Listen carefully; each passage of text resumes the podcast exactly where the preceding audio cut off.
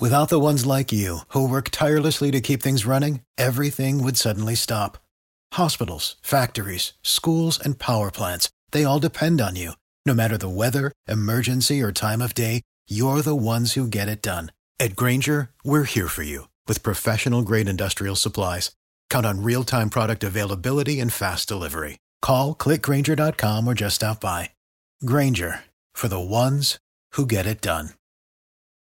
To Washington. WOKV's Blair Miller on a really impactful story, I think, for all of us because we're all trying to catch up on just how rapidly AI, artificial intelligence, is developing, including uh, in Washington and the president and the Congress. What's this story all about?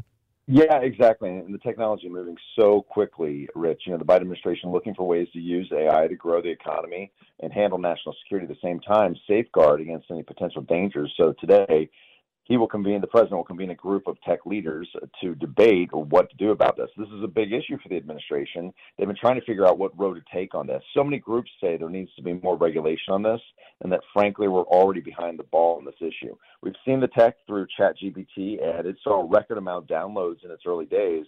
AI can increase the productivity of workers, but experts warn of its numerous harms like misinformation and disinformation, especially as we get closer to these elections. There also is concern this could lead to layoffs in some fields and pretty quickly too. So we'll see how far the administration wants to go on this. Really, today is about getting some input. Congress has been discussing this too with a number of hearings out there as well, Rich. There seems to also be a balance of it could increase productivity, but at the same time, it could also lead to job cuts, job losses, layoffs. Exactly, and, and so you you put that word you know perfectly with balance on this. You know, the technology's there; it can really increase the productivity for a lot of things. But yes, this is going to replace people, and that's a big concern that Congress has had on this. And you know, experts, you know, I've talked with a number of them, and they say you this is something we should have been talking about months, years ago, not in real time because the technology is moving so quickly and so many industries are adopting it so fast that it's really almost hard to catch up at this point. Blair, important story, and we'll uh, update it throughout the day. The president is in uh, California and in the San Francisco area to have that conversation. He's also doing some campaigning there. We also see Governor DeSantis out west uh, as the two are kind of shadowboxing each other. Without the ones like you, who work tirelessly to keep things running, everything would suddenly stop. Hospitals, factories, schools, and power plants, they all depend on you.